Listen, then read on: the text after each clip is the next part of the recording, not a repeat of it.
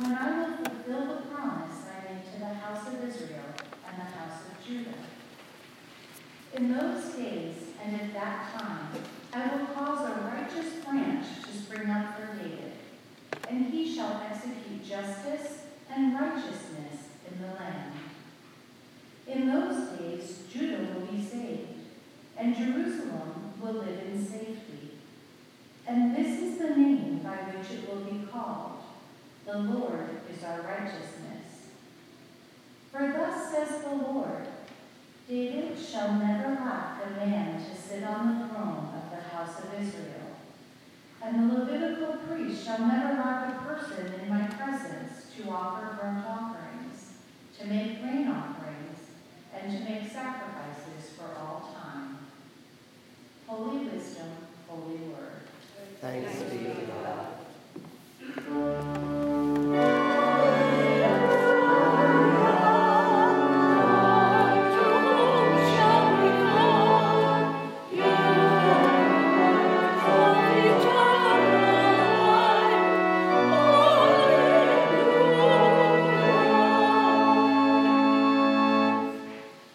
Good news according to Mark, the eighth chapter.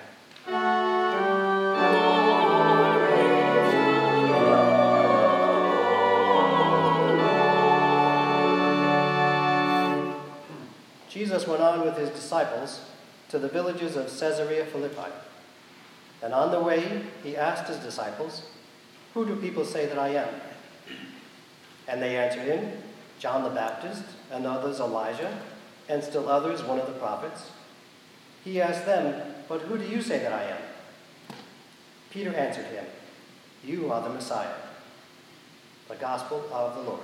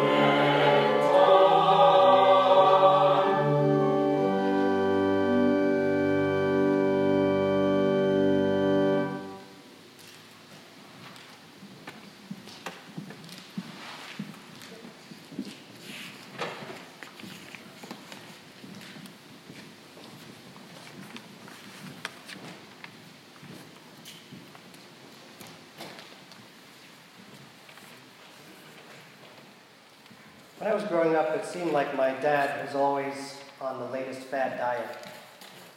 And I can remember him sitting in the living room with a can of Tab, and he had this cream soda, which had the very inventive name No Cow. He would read the latest book and try to figure out the latest idea, the latest miraculous idea on how to lose weight, and try another diet. And I think a part of myself has inherited this from him, because I hear his voice, I think, just about every time I look in the fridge. Some studies have showed that dieting tends to end up with weight gain. You try a new diet, you lose weight, and you celebrate your success with cheesecake. And somebody just gave me another cheesecake. I got a cheesecake early this week and another one today. So I'll be doing a lot of celebrating. Advent and Lent are similarly seasons of preparation, of introspection, and self-evaluation. But they should not be self-criticism like anyone else would do. Advent should be a time for self-care, looking at your lifestyle, your habits, in the light of a loving God, looking upon ourselves through the eyes of a loving God. Advent or Lent are both about preparation, but Lent is more rigorous, while Advent is more preparation and expectation. Advent is more like getting ready for a party, cleaning the house and preparing the food for a great party that you are really looking forward to. Lutherans signal this distinction with the colors purple and blue. If you're like Katie, purple is your favorite color.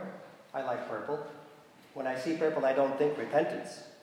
But in the church calendar of the colors that we use to signal what season we're in, purple represents repentance, but blue, as we have in this season, represents Advent expectation. It is to represent the blue of early dawn, just before the sun starts to warm the sky. This past week was the birthday of Bill Wilson, commonly known as Bill W. Bill is known as the founder of A A, Alcoholics Anonymous. Sometimes people refer to themselves as a friend of Bill to be discreet about their participation in recovery meetings. The basic twelve steps created by Bill from his encounters with people who were successful in recovery have become one of the most successful guidelines for the creation of a community of mutual support and self-improvement. It has been applied to every kind of disorder and addiction: drugs, alcohol, sex, overeating, self-harm. A A is about confronting our inner critic, the voices that we play in our heads, the voice that plays when you open the fridge. Sometimes they are good and helpful, like those tapes that I have when I open the pantry, like Jiminy Cricket. More often, though, those voices can be self-defeating, telling you that you're going to fail. I think it's good for us to try to find more ways to talk about mental health. I'm so grateful for anyone who wants to talk about it as a temple talk. When we have had that, it has been powerful. And stewardship begins with self-care. Self-care begins with creating healthy, helpful relationships. The twelve steps encourage us to seek the help of God and to open our struggles to each other. The first of the twelve steps. We admit we are powerless over our addiction, that our lives have become unmanageable. This could be altered to say we are powerless over sin. Sounds like our confession at the beginning of our service. We are in bondage to sin. We are captive to sin and cannot free ourselves. We get this from Saint Paul's letter to the Romans, where he writes, "But I am of the flesh, sold into slavery under sin. For I do not do the good I want, but the evil I do not want is what I do. Now, if I do what I do not want, it is no longer I that do it, but sin that dwells within me."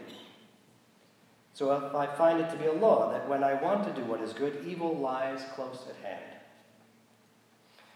The first step is, I think, the most important, and the next step means that from that truth, we will begin to change our lives. Step two, we believe that a power greater than ourselves could restore us to sanity. Step three, make a decision to turn our lives over to the care of God as we understand God. We bring ourselves to God, warts and all, the best of who we are and the worst of who we are. Step four, make a searching and fearless moral inventory of ourselves.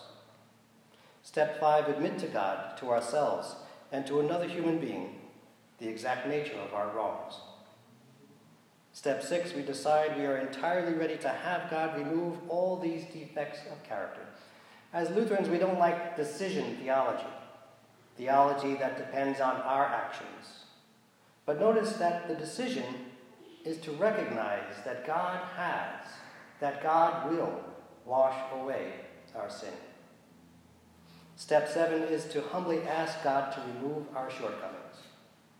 Step eight, make a list of all persons we have harmed and become willing to make amends to them all. Step nine, make direct amends to such people whenever possible, except when to do so would add to the injury. Step ten, continually take personal inventory, and when we are wrong, promptly admit it. These seem very much like our faith to me, very much like the opening of our worship service. And that's not accidental, because Christianity was formative to all of this, but somehow it is seen more clearly in church basements than in church sanctuaries. Step eleven, to seek through prayer and meditation to improve our conscious contact with God as we understand God. Praying only for knowledge of God's will for us and the power to carry that out. That sounds like God's will be done. Praying only for the knowledge of God's will for us and the power to carry that out. Step twelve, having had a spiritual awakening as a result of these steps, we try to carry this message to others and to practice these principles always. Jesus asks us to carry a message of salvation and forgiveness. These steps, admit we are powerless over sin, rely on God, be honest with ourselves and each other, ask God to restore us to the life meant for us, rinse and repeat, pray and be still, share this good news. These steps could frame our Advent preparation. Sometimes we think of salvation as the next life, the hereafter. But Jesus was speaking also, and even more importantly, about the health and wholeness for people and for communities in the here and now. Today we read from the prophet Jeremiah. Like most prophets, he was not popular. He had a message about hard realities, consequences people did not want to hear about. Prophets speak about the here and now, seen clearly and sometimes brutally honest. And yet prophets are our best path, our best path towards hope. Hope cannot be based on some bland notion that things will get better all by themselves, or even that God will take care of everything for us. For hope to be real, it must heed the warnings of the prophet and be real about how hard it is to make a change. And to realize, as Jeremiah did, that the Lord is our righteousness. We are not righteous in ourselves, but the Lord is righteousness for us. We place our hope in Christ, who underwent death, to let us know that he has conquered sin and death for us. We can live in that grace, or we can decide to take on sin by ourselves. But we cannot defeat sin by ourselves. That is why God gave us each other, That is why God gave us the church. That is why God gave us prophets and a holy word about God's willingness to begin again, reshaping the clay. That is why God gives us signs and sacraments. Jeremiah describes God as a potter, and we are the clay. Unlike clay, we are also in the image of the potter, the Creator. God can remake us if we place ourselves in God's hands, live in God's light, dwell in God's grace, and find the courage to be God's presence in the world for the sake of the world.